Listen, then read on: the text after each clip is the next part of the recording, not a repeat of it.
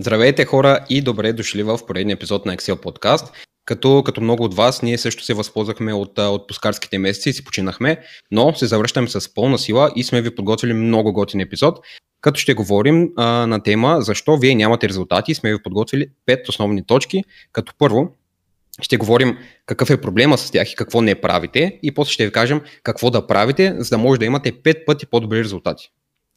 Да, но преди това ще ви помолим да ни последвате в Instagram, макар че там напоследък не сме били много активни, но тук както и в YouTube и с епизоди и всичко останало, но сега се завръщаме с пълна сила.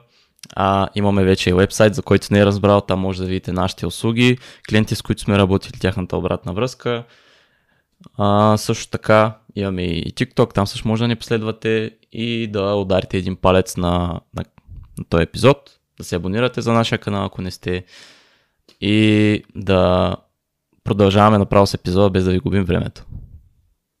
Супер сме, цяло почваме направо с първата точка и освен, че ще говорим за теми, които вече сме говорили, ще предоставим малко повече допълнителна информация и може би по-различна гледна точка, така че записвайте си. Да. Като първата точка, която сме записали е ниска активност. Като много от вас знаят, че да, трябва да се движим повече, да, трябва да тренираме една идея повече, но тук нямаме предвид точно това.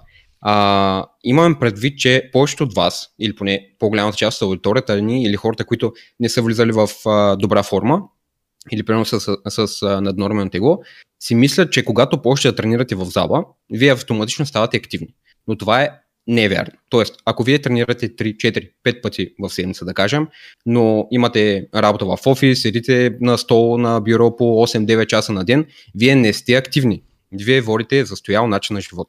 Тоест, на първо място, дори самите тренировки не горят толкова много калории. На второ място, вие нямате почти никаква друга активност, освен тази, която правите в залата, а не мисля, че по-голяма част от слушателите ни тренират повече от час и половина. Така че това означава, че вие имате от тази ниска активност, горите много по-малко калории, съответно водите застоял начин на живота. Абсолютно, и това само да тренирате примерно 3 или 4 пъти седмично, докато сте в офиса по цял ден или не сте, нямате работа на крак, това за мен не е достатъчна активност. Това да имаш допълнителна активност е според мен да правиш едно поне 6, 8, 10 хиляди крачки, което също показва и дългосрочно някакви позитиви, по-голяма дълготрайност на живота, по-нисък риск от сърдечно-съдови заболявания и така нататък. Така че това да сте активни и извън залата е също много важно, колкото да сте активни и в залата. Така че ако нямате възможност примерно да се разходите през деня или нещо, също примерно за загрявка може да правите 10-15 минути на пътеката. Като така ще дигнете и вашата телесна температура, особено ако ходите с колата, дори бих казал, че е препоръчително да направите едно 5 до 15 минути на пътечката и след тренировка също може да направите още 10-15 минути, така реално ще компенсирате за вашата активност, която сте пропуснали да се направите през деня. А също много хора имат и обедна почивка, която е 1 час и да кажем, че се наяждате за 20-30 минути максимум, имате едни свободни 20-30 минути, в които може да се разходите без проблем. Да, и вие сега ще го чуете това, ще кажете, да, звучи доста готино, звучи доста лесно и пак няма да го направите.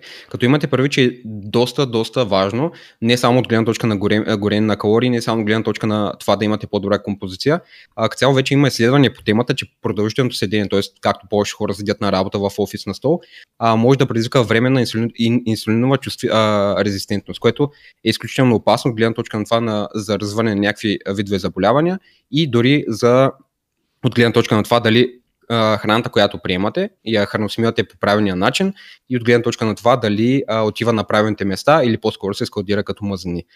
Така че, както казва Румен вече, той ви даде някакво решение на този проблем. Моите решения на този проблем са повече от вас хора, по-голяма част хората често казват нямам време, искам да развия това, то ми е по-важно, не ми е приоритет, така нататък. Като цяло може да бъдете по-активни дори за 1, 2, 3, 5, 10 минути. Просто е хубаво да го правите няколко пъти през деня. Мисля, че има изследвания по темата, които посочва, че примерно активност, която е около 10 минути, разпределена на няколко пъти през деня, т.е. 3, 4, 5 пъти и повече, е много по-добре, отколкото един път да се разходите за 50 минути. Така че това, което аз мога да ви посъветвам е, първо когато хапвате, веднага след хапване да се разхождате по 10 минути. Може да сложите таймер на телефона, 5 минути, вървите в едната посока и се връщате. Нищо повече. Като цяло това също е много полезно от гледна точка на това, че ще подпомогне вашето храносмилане, особено ако покачвате, няма да се подувате по същия начин, ще помогне вашето възстановяване, т.е. вие ще се възстановявате по-добре от вашите тренировки и като цяло ще се чувствате много по-добре ментално и от гледна точка на продуктивност ще бъдете много по-продуктивни. Да, и не само. Има много хора, които примерно използват дали ще е градски транспорт или колата си за място, което може да стигнат буквално за 10 минути пеша. В смисъл, ако това го правите вместо да взимате колата си, имате едни 2000 крачки отиване и връщане само. Нали? Това си е добра физическа активност, едно, че така ще... Ако тиете примерно тренировка пеша до залата, така ще разгреете, може би няма да имате нужда дори да минавате през пътеката. Също може да ходите до магазина пеша. Не е задължително ходите с колата, освен ако няма да се товарите супер много и да пазарувате за две седмици напреде. Също така, взимайте по-дългия път до вкъщи или просто правите повече целенасочено крачки, защото, както казахме, активността извън залата също е толкова важна, колкото активността в залата. Да, като тези решения, които ние ви предоставихме току-що, не изискват абсолютно никаква инвестиция, изискват единствено вие да се размърдате. Като ако искате, ако наистина няма никакво време, което предполагам за по-голямата част от вас не е така, но ако наистина сте супер заети, може да инвестирате, като инвестицията ще е малко по-голяма, в standing desk, т.е. бюро, което може да се регулира, може да се изправя, съответно вие да не седите седнали, да седите изправени, което от една страна ще гори повече калории, ще бъдете една идея по-активни и съответно в пътечка, т.е. да не от тези най-големите пътечки, които са във фитнеса, а по-скоро пътечка за вървене. Съответно, двете може да и комбинирате и докато вършите работата си, вие да извършите някаква активност и да правите крачки. Абсолютно, да. Това наистина е за хората, които нямат време, искат допълнителна активност. Един standing desk, нали, бюро, което може да си го регулирате, да се изправяте, да вземете една пътечка, съвсем спокойно може да си я сложите на не знам, 2-3 км в час и да ги правите неусетно тези крачки за деня. Мисля, че даже имаше изследване по темата, обаче не съм сигурен дали беше точно така, че 3 часа седене, т.е. 3 часа стоене в изправено положение, за разлика от седене, в период от една година, мисля, че беше, се равнява на си едно избягвате, мисля, че бяха 3 маратона или нещо такова, т.е. от гледна точка на изгаряне на калории в дългосрочен план. Да, определено нали, има разлика, но да кажем като енергоразход може да се нали, сумарно, ако сметнем, може би да, може би наистина е така. Така че малките неща също правят значение, натрупват се и в края на деня това си е една доста добра допълнителна активност и това също ще ви позволи по-голям прием на калории, защото ще имате по-голям енергоразход. Точно така. Сега това е първата точка, може да преминем към следващата точка и тя е качествена храна. Като по-голямата част от вас вече са чували, да, трябва да ядем цели непреработени храни, но повечето хора мислят, че не разбират всъщност какво означава качествена храна или по-скоро хората казват здравословна храна. Като противно на вярванията, стандартният начин на хранене, както се хранят повечето бодибилдъри или как се хранят хората подготовка за състезания, които повечето от вас гледат, било то по списания, по клипове и така нататък, те не се хранят здравословно. По простата причина, че те хапват храни, които не са толкова богати на микронутриенти. И втория основен проблем е, че те хапват храни, които не са толкова богати на мазнини, просто причина, че тези храни са много по-калорични. Съответно, когато те се подготвят за състезания или примерно off-season, така нататък, те хапват храни, които са изчистени, т.е. чист протеин, ниско съдържание на мазнини и като цяло ядат храни, които ги засищат, като броколи, тилапия и такива глупости.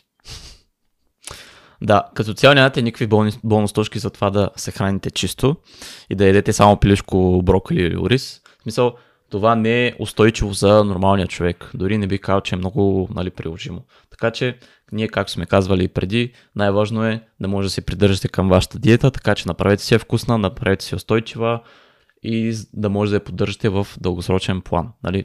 Както казах, нямате никакви бонус точки да се храните чисто. Давали сме примера преди, 80% непреработена и цели храни и останалите 20% може да си добавите някакви преработени храни, вашите любими неща и така нататък. Да, като цяло мазнините на първо място са изключително важни. Те не случайно са есенциални. Те отговарят за нашия хормонален баланс. При мъже това е изключително важно, примерно за от гледна точка на тестостерон, което това означава, че може да изградим повече мускулна маса, да изгорим повече мазнини. Съответно, те подобряват нашия метаболизъм, понижават риска от ракови заболявания, от сърдечно-съдови заболявания, подпомагат мозъчната дейност и изключително много други положителни ефекти. Така че това, което аз лично съм бил, се получава при мен, че когато си в продължителен период на кът или по-голям част от времето изчистваш подкожни мазни, съответно ти ограничаваш мазните до някаква степен, просто причина, че ти искаш да си по-сит и да хапваш храни, които са по-засищащи. Съответно, понеже мазните са най-калоричните от трите макронутриента, гледаме да ги минимизираме, което от гледна точка на дори един подрастващ, защото повечето хора тогава почват да влизат в тренировките, е изключително вредно.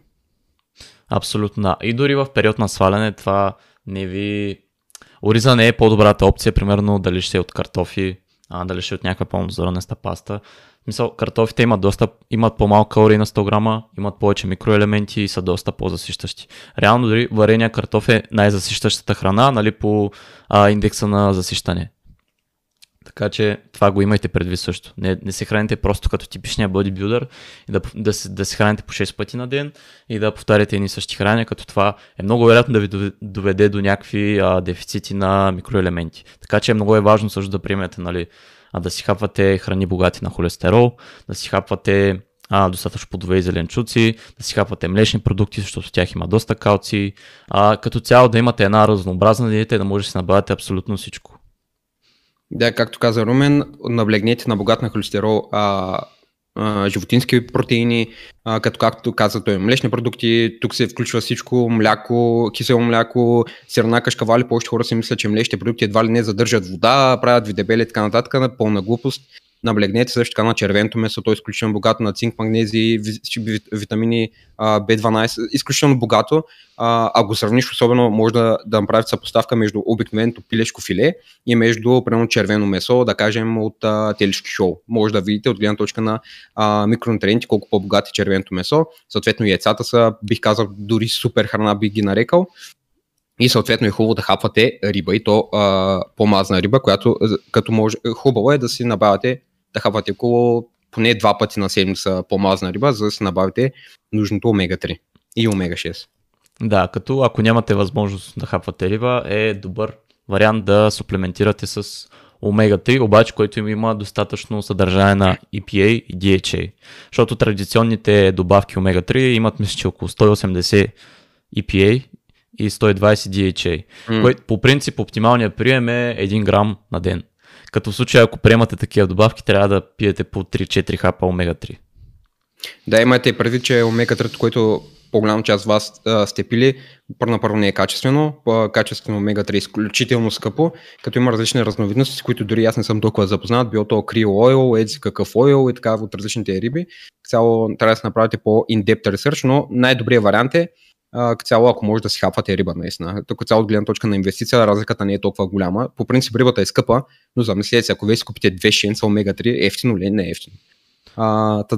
Друго... Аз го споменам от гледна точка на това, че не всеки хапва риба, не всеки обича да хапва риба и в България може би не е толкова, не знам... Не срещам често хора, които да едат риба ежеседмично и заради това споменавам, че може да суплементират с омега-3. Аз не ям риба и в момента не суплементирам с омега-3 и малко си противореча тук, но имах един период, където суплементирах, исках да видя дали ще има някаква разлика. Не мога да кажа дали имаше, но може би скоро ще започна пак. Така че да, имайте го това в предвид. Просто не бих казал, че е много приложимо за всеки човек, нали, да си даде 2 пъти на седмица риба, да трябва да я готви, да чисти и така нататък. Но пък има, примерно, може да взимате риба тон в консерви, да се добавяте към салатата и това ви е супер лесен източник и на протеин, и на полезни мазнини.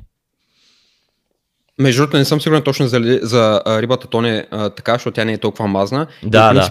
Ако вземете някаква... По-скоро ако е филе от рибатона, ако не е от консервите, защото консервите е малко, това тъй който да ядеш не е точно рибатон и не е най-добрият вариант. Поне лично според мен не бих казал, че е толкова качествена храна, но както и ти каза, като цяло ако вземеш филе от сьомга или от рибатон, трябва да го готвиш, по-скъпо е, не е толкова... За повече хора не е нещо, което прави в собствено си ежедневие. Абсолютно, да. То в днешно време хората ги мързи да готвят и да и да си ми опрепват, камо ли да си купуват риба, да я готвят и така нататък. Така че да, това са малко бели кахари тук. Да. Друг съвет, който сме ви подготвили е да подсигурявате разнообразие от цветове, що се отнася до вашите плодове и зеленчуци. Като цяло различните цветове означава, че те са богати на различни микроелементи, т.е. витамини. И съответно е хубаво да имате разнообразие във вашата диета. Не, че не е хубаво да имате от гледна точка на протеинови източници, като цяло е хубаво да имате цялостно разнообразие. И последното нещо, което сме писали и което по някаква причина мисля, че още мит, който върлува в фитнес обществото, е това, че сълта е вредна. И точно обратното, тя не е вредна, даже е доста голям енхенсър от гледна точка на производителност и е изключително важно от гледна точка на вашата хидратация, за да може вие да се представяте по-добре в залата. Така че солете храната си и то особено ако сте атлети, особено ако живеете на място, където се потите повече, дори тук и в София, в България, лято са доста горещи, така че солете храната си обилно и солете колкото можете повече хапвания. Въобще не би трябвало да ви е страх от солта. Даже много по-вредно е, ако вие избягвате солта и не си я набавяте. Да, и тук не казваме да солите като луди всяка храна и да слагате по 3 грама сол на всичко, като имате предвид, че някои храни по принцип са доста солени. Например, това филето от филе Елена, примерно е доста солено. Yeah. Не знам дали сте забелязвали, всякакви такива пастърми имат едно 2-3 грама сол на 100 грама, така че това също го имайте предвид, но имал съм клиенти, които са ми се опаквали от крампи и аз ответно съм ги питал, ти посоляваш ли си храната? И той каза, не, аз изобщо не си посолявам и аз съм такъв, как да нямаш крампи? Така че да, солта наистина ще ви подобри вашата производителност, ще имате по-добри напомпвания в залата и генерално ще се чувствате по-добре и няма да имате крампи. Да, и точно обратното от гледна точка на солта е, че повечето хора си мислят, че едва ли не, нали, когато влизаме в форма, когато сме по-здрави и водим по-здравословен начин на живот, едва ли не трябва да се наливаме с вода.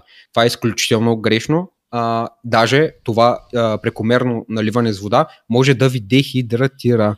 Тоест допълнителната вода, изключително само единствено вода, може да ви дехидратира по проста причина, че ви кара да ходите до тоалетна по-често. Съответно, вие изхвърляте тези мизец от главата микроелементи и съответно вие се наклоняте везните от гледна точка на водно-солевия ви баланс и един вид разводнявате тези витамини, които имате в себе си. Да, някой тук ще си каже, аз ако ям повече сол, няма ли да задържа повече вода и т.н. Какво значение има? В смисъл, дори да задържиш малко повече вода, това ще се отрази прямо на кантара си ни 500 грама до килограм максимум и ти ако не го имаш някаква топ форма, няма абсолютно никакво значение. И най-вероятно няма да е дори забележимо, а ти само ще си внушаваш. Да, като това дори само по себе си това задържане на вода може да ви подобри представянето в залата. Така че не е нещо лошо, даже напротив. Да, исках само за плодовете и зеленчуците да спомена, че е хубаво да хапвате сезонни плодове и зеленчуци, а не целогодишно да ядете само ябълки и банани. В момента има смокини, има грозде, има диня, има пъпеш, нали, възползвайте докато се е сезона, макар че вече септември няма чак толкова и почва да поскъпяват тези неща. Също през лятото хапвайте зелени салати, хапвайте, сега то вече репешки и такова няма, но е много важно да хапвате сезонни плодове и зеленчуци. Да, между другото, тук сега ме навеждаш на мисълта, че може би не сме говорили преди, но ако не може да се набавяте или ако не са в сезон, няма никакъв проблем вие да хапвате замразени такива, било то плодове, било зеленчуци.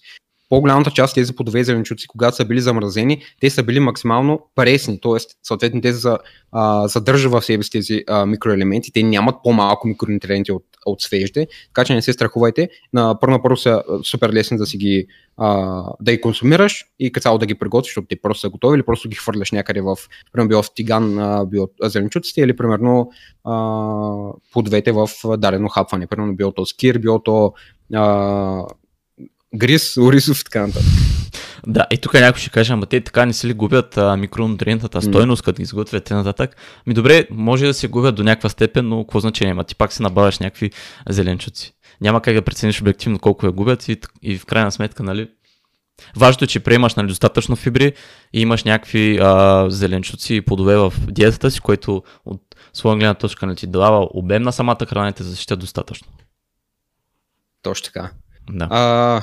Цяло мисля, че това изчерпихме за втора точка, може да продължим към трета, която според мен е изключително важна, не че другите не са важни и тя е да спите като бебе.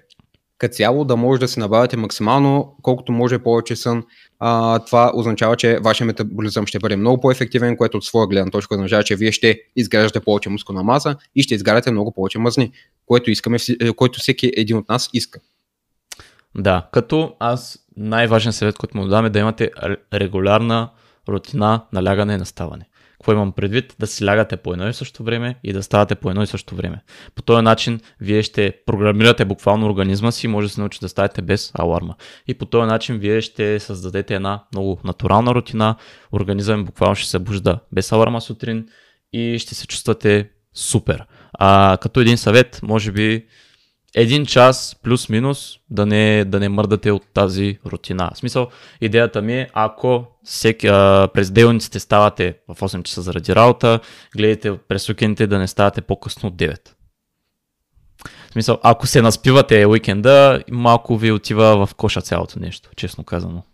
И в крайна сметка съня ви хем оверслипвате и спите повече от колкото ви трябва, а по принцип и самото преспиване също не води до някакви позитивни ефекти, да кажем. Дори може да има обратния ефект, да се чувствате още по-отпаднали и да нямате толкова енергия през деня. Да, искам да направя един дисклеймър. Ако вземате всяка една добавка, която е на пазара с цел вие да изградите максимално много количество мускулна маса или да изгорите максимално много мазнини, но спите по 5-6 часа на вечер, съответно не обръщате внимание на вашия сън, вие сте пълни идиоти. Запомнете го това, повтаряйте си го в главата, аз съм пълен идиот. Ако не се наспивате, ако нямате качествен сън всяка вечер, вие губите изключително много положителни ефекти. Буквално той отговаря за нашето възстановяване, т.е. вие ще може да се възстановявате от по-голям тренировъчен обем, за нашата продуктивност, т.е. вие ще може да вършите повече работа, за нашия муд, настроение, т.е. вие ще се чувствате много по-добре, много по-енергични за нивата на енергия, за абсолютно всичко, което се случва през нашия ден. Ама ти като се мислиш, това ти е една трета от ежедневието. В смисъл, нали, от денонощието, така да се изрази по-правилно. И ти това го правиш всеки ден и ако не правиш, в смисъл, не случайно от 12 до 8, по принцип да кажем, през повечето време е тъмно. И ти трябва да спиш през това време. Докато има хора, които се лягат в 2, стават в 10, в 11 и тотално ти се разбърква самия хронотип и организма ти направо не знае какво се случва. И ти си лягаш в ненатурално време за теб и ставаш в ненатурално време за теб. Сега, тук оправдавам хората, които работят на смени, имат нощни смени и така нататък. По принцип, аз не съм фен на нощните смени, защото дългосрочно могат доста да ви повлияят, буквално да ви съкратят дълголетието и продължителността на живота. Нали, има достатъчно изследвания, че хората, които работят на нощни смени или като цяло на смени, имат по-малка продължителност на живот. Но ако сте млади, все още и може да си го позволите, разбирам ви напълно. Като цяло ти вече даде някои съвети към от гледна точка на това как да имаме по-качествен сън и как да обърнем внимание на съня си. Може да добавим още няколко, като основно е, примерно стаята ви да е напълно тъмна, хладна и да бъде безшумно. Съответно, хубаво е тази стая, в която спите, да използвате единствено за това, т.е. тялото ви да е свързва с това, че когато влезете в тази стая, когато легнете на това легло, вие трябва да спите. Също е хубаво да се избягва устройство, което е изключително трудно дори за нас, близко преди лягане, т.е. примерно 1 до 2 часа преди лягане е хубаво да избягвате устройства. Или, примерно, ако това зависи работата ви и вие трябва да работите на тях, е да инсталирате всякакви приложения, да спирате синята светлина или, примерно, да използвате такива очила, които не много хора имат, пък мисля, че не са скъпички. Ти някакви други съвети? Има сравнително достъпни очила, между другото, аз дори мисля скоро да си взема. Иначе да, аз съм си сложил навсякъде приложения за ограничаване на синята светлина, така че едва ли ограничава максимално, но пак е по-добре от нищо.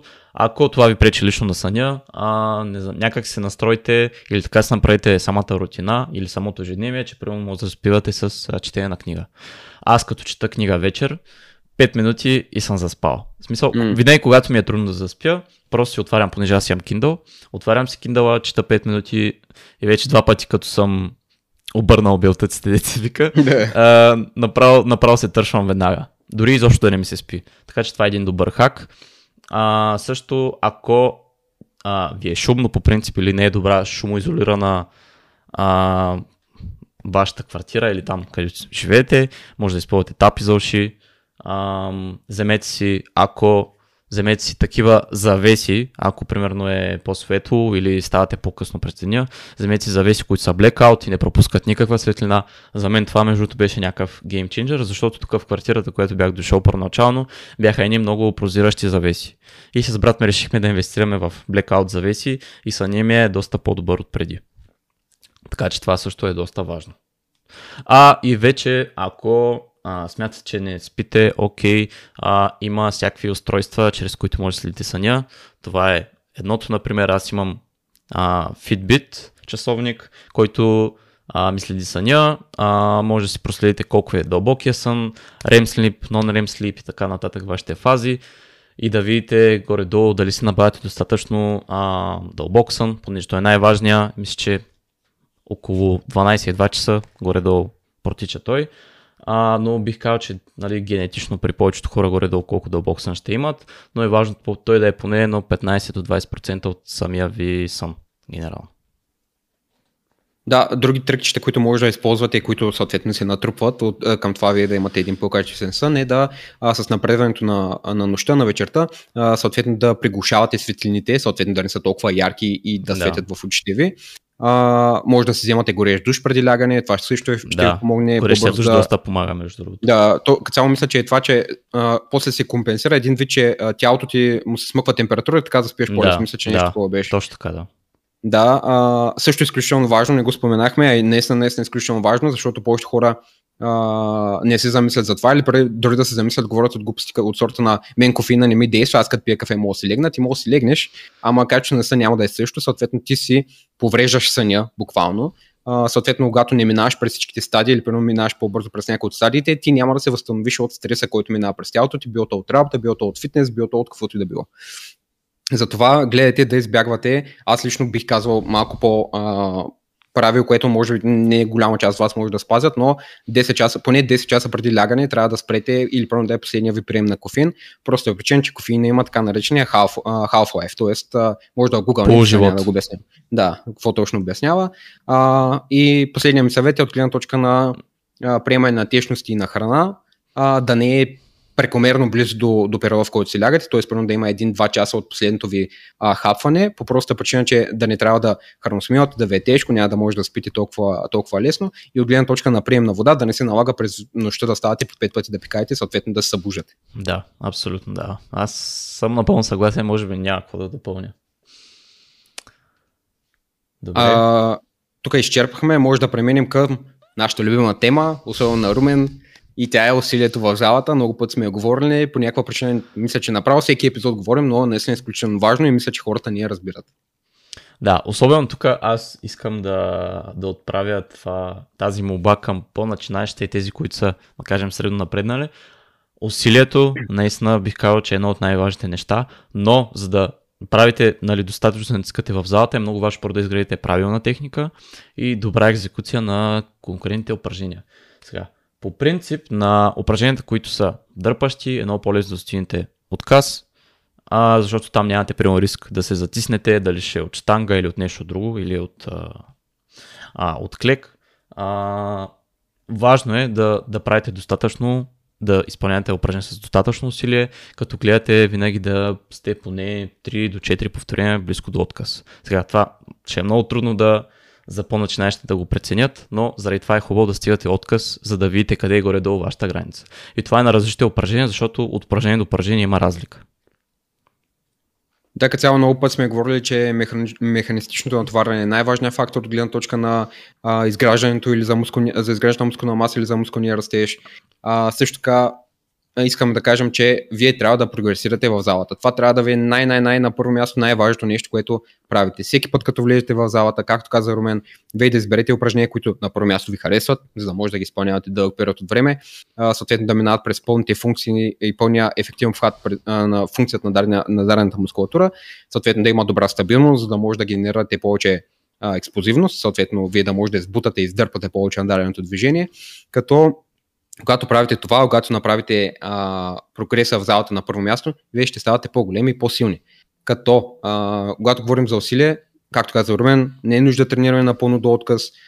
Някой може да направите такъв блок или с напредването на тренировъчната ви кариера, вие все повече да тренирате, все по-близко да тренирате до отказ, но може да кажем това, че ако вие тренирате, ако не забелязвате забавяне във вашите повторения, ако не се задъхвате, ако нямате нужда от почивка между сериите, ако не се подготвяте буквално ментално и физически за дадената серия, вие не тренирате достатъчно здраво. Тоест, вие слаквате, просто не си давате достатъчно зор. Съответно, когато не предоставяш дадения стимул на дадената мускулатура, тя няма да расте. И това, което се получава при повечето трениращи, е, че те не тренират достатъчно здраво в залата, не предоставят нужния стимул, но пък чули са за излишък, чули са за покачване и дигат калориите.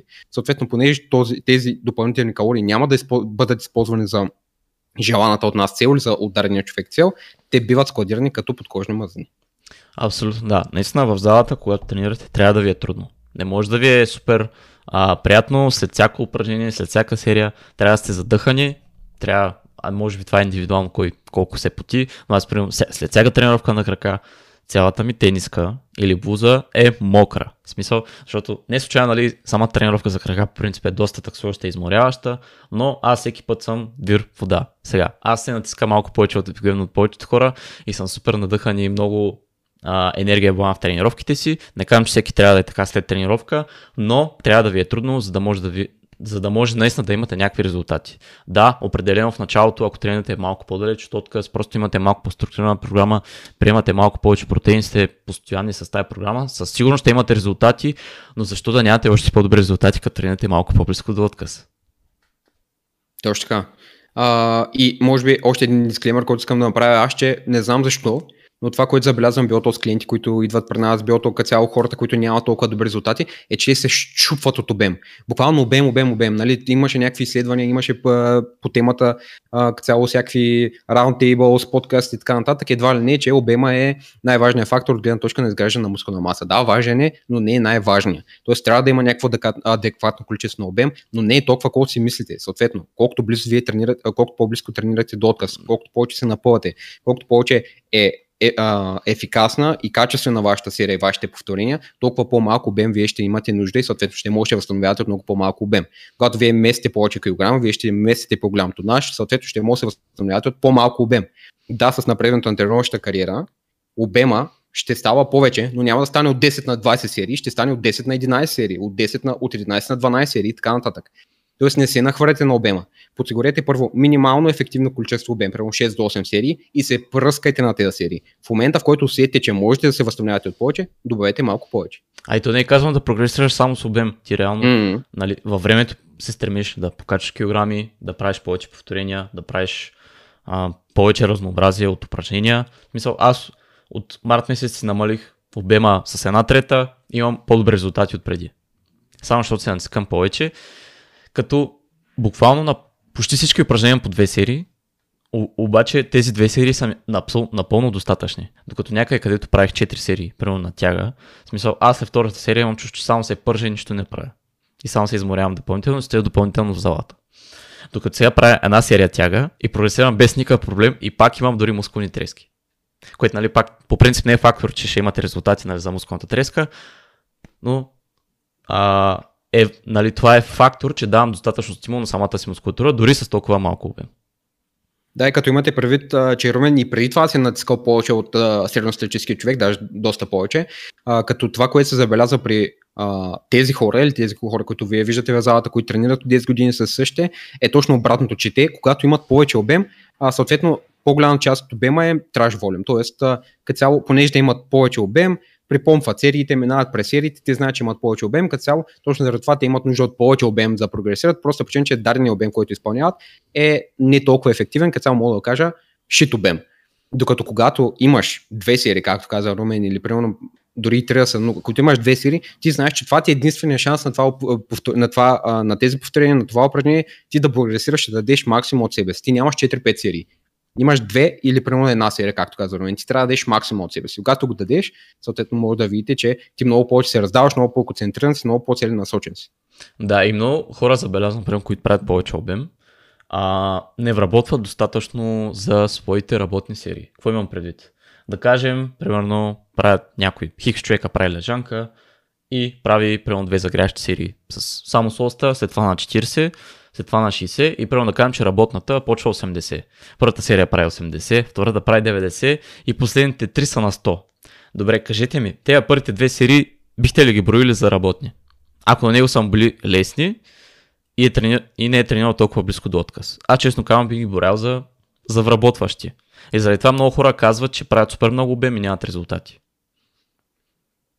Напълно съгласен. Това също това забелязвам. На първо място усилие, хубава техника, чак тогава мислете за обем. Да. И може да преминем към последната точка. Само един последен практичен съвет. Следете си RPI-то и повторенията в резерв, които правите на различните упражнения. Без проблем може да се натискате на изолиращите упражнения почти до отказ всеки път. Мисъл, те не генерират чак толкова много умора и най-вероятно ще се възстановявате без проблем тренировка на тренировка. За по-многоставните може да правите примерно първите седмици от ваш тренировъчен блок, 2-3 далеч от отказ и вече 1-2 примерно да си правите по принцип. Сега, ако правите клек до отказ, най-вероятно няма да е най-приятното нещо, просто казвали сме и преди, няма задължително упражнения, не е задължително да клякате, не е задължително да правите лежанка, не е задължително да правите тяга, има доста по-добри опции от гледна точка на ако искате да тренирате за хипертрофия. Да, и подсигурете, особено когато става въпрос за такива многоставни упражнения, че сте в безопасност, т.е. много по-опасно е да се натискате на многоставните упражнения до отказ. Трябва да се подсигурите първо, че техниката ви е достатъчно добра, за да може вие да стигнете отказ на това упражнение. При многоставните упражнения като цяло има много по-голям риск. Съответно, ако нещо се изкривите, дори да е максимално леко, вие може да се навредите. Второто друго нещо, което сме говорили, е да имате някой спотър, било то познат, било то някой от залата, просто да знаете, че има някой зад вас, който ако се наложи, може да ви помогне, да ви спаси и така нататък. Защото иначе, както казва един наш познат, ще стане мял. Да, смисъл, дори само спотъра да стои зад вас и да не ви помогне в крайна сметка, само той, че е там, ще ви даде такава увереност и това може да ви добави 1-2 повторения. И отделно, не знам дали сте забелязали, когато тренирате с приятел или нещо, вие се натискате много повече заедно. Така че да, това също е доста полезно. Като тренирахме с Румен, пак ще да си изкарам хернията от тях. Да. Така. Да преминаваме към последната точка и тя е изключително важна, но повечето хора не обръщат внимание, просто причина, че първо отнема много време, като те са много точки, но отнема много време да видим резултати и цяло повечето хора не разбират, че ако нямаме тази последна точка, вие въобще няма да можете дългосрочно да изпълнявате предните точки, които споменахме и именно имаме предвид правилната нагласа. Да, според мен, когато започне или е започнал своето фитнес джърни или тренировъчна кариера, щом е започнал, е имал много силно защо. Нали защо? Примерно имал е хикс цел да постигне, искам да сваля 5 кг и да се чувствам по-добре в кожата си. Нали, като се погледам в огледалото да се чувствам по-добре, да нямам комплекси и така нататък. Нали, всеки е започнал с някаква цел. Така че според мен, преди да започнете каквото и да правите, трябва да имате много силно защо, защото това ще ви дава мотивацията да продължавате и да се придържате към вашия план. Да, може би тук трябва да като отделна точка да вкарваме вие да намерите някакъв начин, с който вие да се справите с вашите лимитиращи вярвания. Като за повече хора, които не са влизали във форма, вече с наднормално тегло търсят решения, те още ги имат. Съответно, ако не се справят с тях или ако не намерят професионалист, който може да се справи с тях, те никога няма да влязат в форма. Основно те са примерно нямам време. Няма как да нямаш време. Ако нямаш време, ти да си в по-добро здравословно състояние, съответно, което се равнява на това, ти да живееш дългосрочно повече. Съответно, да можеш да прекараш повече време с вашите близки. То това не е нещо, което правиш само за себе, това правиш за всички хора, които те обичат, всички хора, които са до теб. Цяло, ако нямаш време за това нещо или за което и да е нещо, означава, че за теб това не е важно. Не, че нямаш време да го правиш. Всеки има време да го прави. Може да правиш скандални тренировки с ластици. Всеки ден може да е по 30 минути, но като цяло да влезеш най-добрата си форма, да загубиш 10-15-20 кг, ако имаш нужда. Съответно да си да имаш добри здравословни маркери и да си в едно страхотно състояние от здравна гледна точка. Друго е, че едва ли не здравословната храна отнема много повече време да се готви, много повече време да се консумира, много повече решения трябва да вземе от нездравословната, или че била по-скъпа. Не е вярно, нали? Може да има малко по-скъпо според това какво ядете, нали? Примерно ако ядеш зайо-байо и филе от сьомга, нали? Съответно по-скъпо ще е, да, но цяло не е толкова по-скъпо, не отнема толкова много повече време, дори ако сте супер заети, нямате време да си готвите, вече има meal prep компании, които буквално ви доставят храна до до вратата и вие просто трябва да я консумирате. Може да си мил препвате през седмицата един ден. Като цяло има супер много съвети, които може да и супер много трикове, които може да правите, за да спестите време. Друго, нямам добър ген.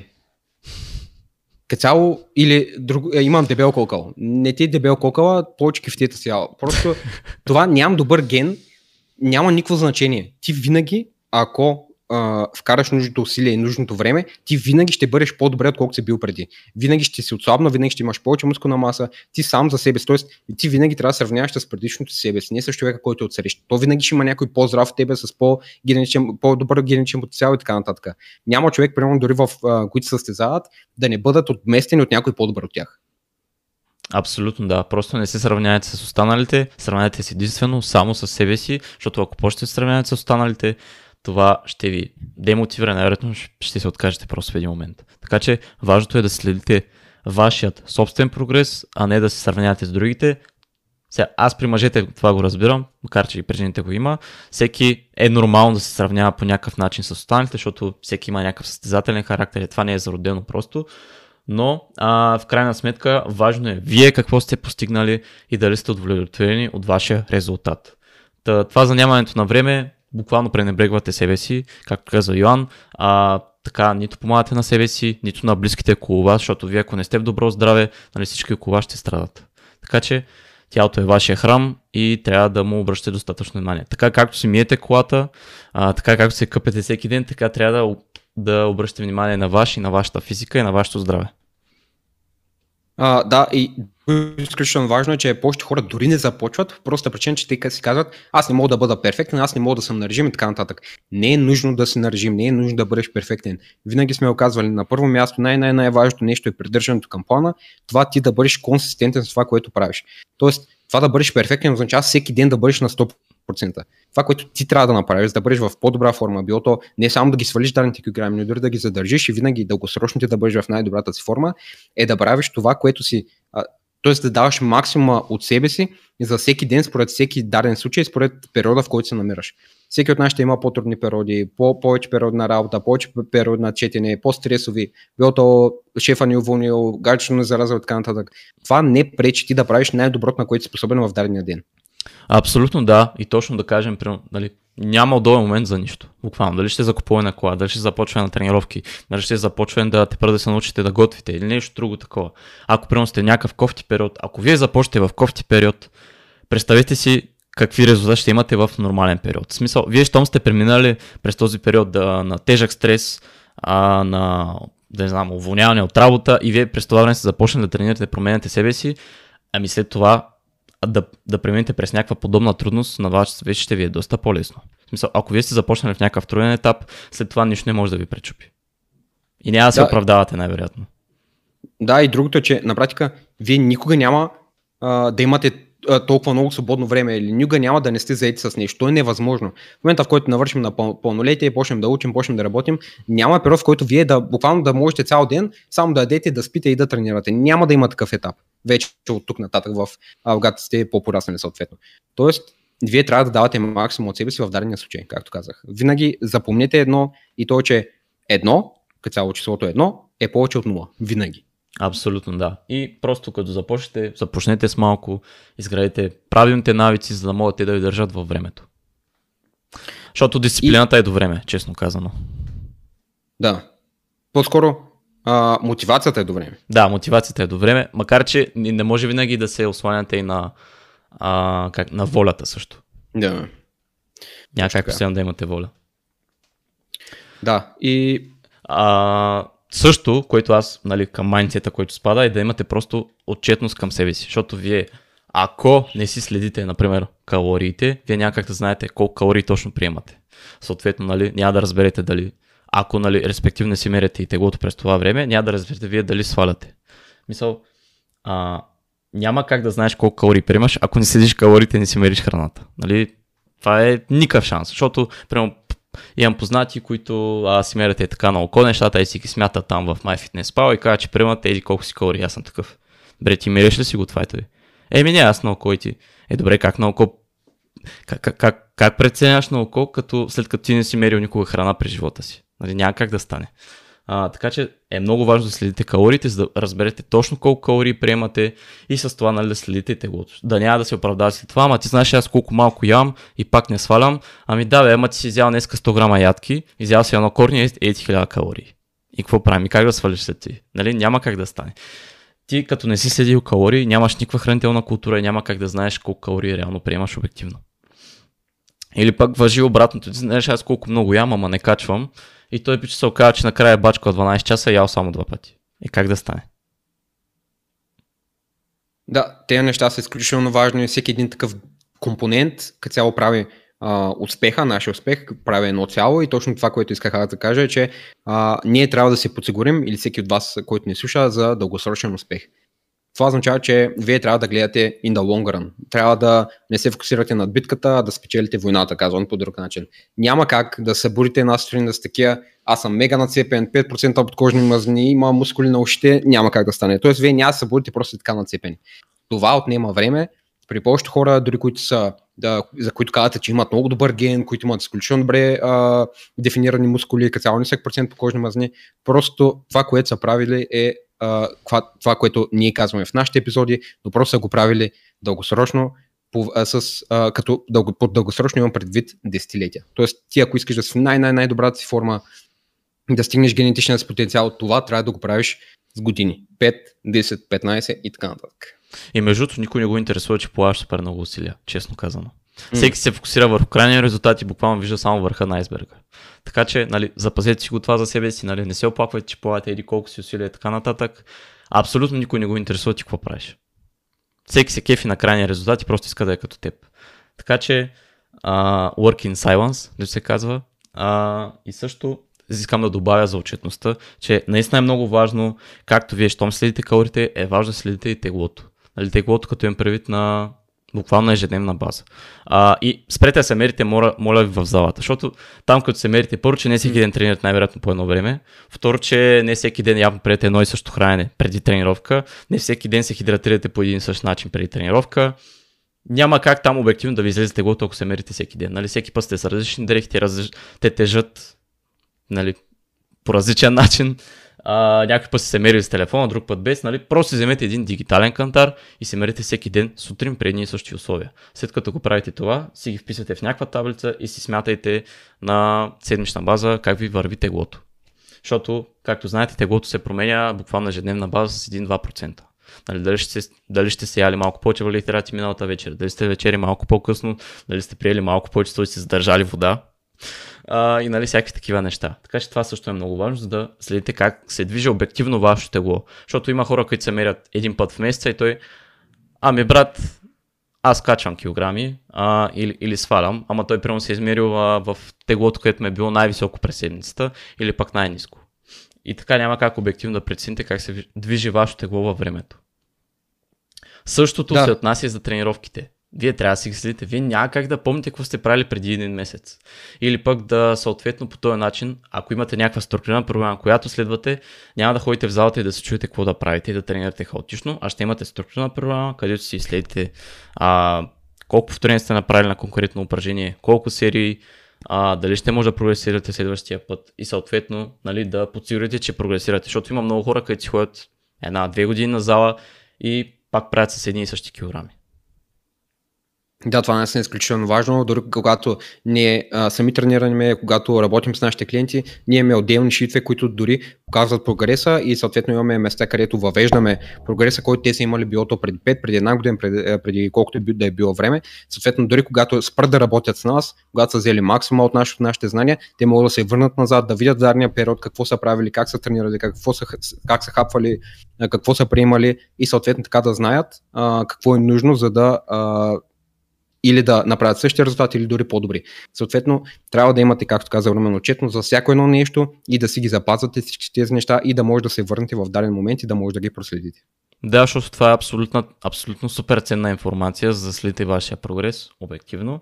И повярвайте ми, щом се върнете примерно 2 месеца назад и видите с какви килограми сте направили, айде не 2 месеца, ами 6 месеца и сте прогресирали през това време, може би ще се фанете за главата. Отделно също, както е важно да се мерим и да си вписваме тренировките. Важно е да си правим и мерки с метър, дали ще е ежемесечно или ежеседмично, зависи от периода, в който се намирате. Важно е да се снимате, да следите визуално как се променяте във времето, защото когато се гледате в огледалото всеки ден, вие свиквате с тази нова визия и няма как да видите обективно вашите промени по тялото. Най-често, най-вероятно ви се е случвало, че като не сте се виждали с ваш приятел 2, 3, 6 месеца и сте свалили, да кажем, ни 5 кг, вие почти няма да сте ги забелезли през този период, докато вашия приятел ще ви каже: „Ей, ти май много си свалил, бе.“ Защото човека не ви е виждал 6 месеца, примерно. Така че затова е важно също да следите визуално как се движите. И повярвайте ми, отначало, колкото изгледа да изглеждате, направете си снимки. Моля ви. Защото след това, като видите каква е трансформацията, и ако не сте се снимали, много ще ви е яд. Ама много ще ви е яд. Колкото и да ви е некомфортно и неприятно. Сами ще си направите услуга. Да, като цяло акумулираната информация от всички тези фактори, които Румен спомена, ви дава възможност вие да вземете най-правилните решения, независимо от ситуацията, в която се намирате. Било това, аз трябва ли да смъкна калория, аз трябва ли да добавя допълнителна активност, аз вече трябва ли да поддържам, трябва ли да покачвам. Всичката тази информация от всички тези фактори, това е единственото нещо, което ще ви каже, т.е. може да ви насочи в правилната посока и в посоката, в която да вземете правилното решение. Иначе вие буквално правите промени на сляпо. В момента, в който правите промени на сляпо, първо, че повечето хора вкарват промени от различни фактора и дори да се променят в положителна позиция или в желания резултат, те не знаят от кое от трите неща е дошъл дарения резултат. Съответно, когато правите промени, правете ги бавно, правете ги по една, съответно дарените промени, и на база на тази информация, която сте получили от всички тези относителни фактори, вие ще можете да вземете правилното решение, което да ви постави една стъпка по-близо до желания резултат. Абсолютно. И също много хора си мислят, че правят правилна техника в залата всичките упражнения. И се гледат в огледалото и още така смятат, че правят с добра техника.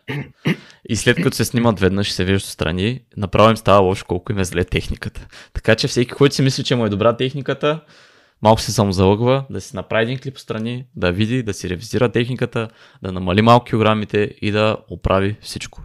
И повярвайте ми, много си струва това нещо. Малко е трудно да си преглътнете егото, но щом един път го направите, след това няма да имате никакъв проблем да се снимате всеки път и да сте супер критични към вашата техника. Да, дори като си има прави, че ние помагам на хора да се подобрят техниката, дори ние като си пращаме един на друг клип, ще сме такъв, нали, тук можеш леко по-да се надъмведеш, тук може лаките малко повече да го дръпнеш. Дори най-дребната промяна може напълно да ти промени движението, напълно да промени усещането на движението и съответно да премахне някаква болка, ако си има. Да, и е напълно нормално през време да сваляте вие вашия товар на някои упражнения, защото е нормално, някой път не се усещаме, вдигаме товара малко за сметка на техниката и всеки, нали, иска да прави с повече килограми, обаче, нали, техниката му отива малко на кино и файда, че си дигнал тези килограми. Така че понякога просто трябва да направиш една крачка назад, за да направиш две напред след това. Точно така. Това, което може да ви посъветваме, е да изгледате отново епизода, да се разпишете 5 точки, да вземете това, което не правите, да вземете съветите, които ние ви дарохме, за да подобрите дарения проблем и да имате 5 пъти по-добри резултати, отколкото са имали до сега. Да, така че тези неща са супер важни, смятаме, че са буквално есенциални за всеки, който иска да постигне резултати и да ги задържи във времето, да изгради едни здравословни навици, да може да се придържа към тях. Да, може би това е от този епизод. Надявам се да ви е бил полезен, да сте взели нещо, сега който ти гледаш и не си записал нищо, но пък не изпълняваш тези неща, моля те, върни се и си запиши нещата. И да, очакват ви още готини епизоди, мисля дори да направя някаква поредица за това как сега почва моят bulking season, но ще го видим. Скоро ще започва и нашата фотосесия с Йоан, да очакват ви готини неща. До следващия път, хора. Чао!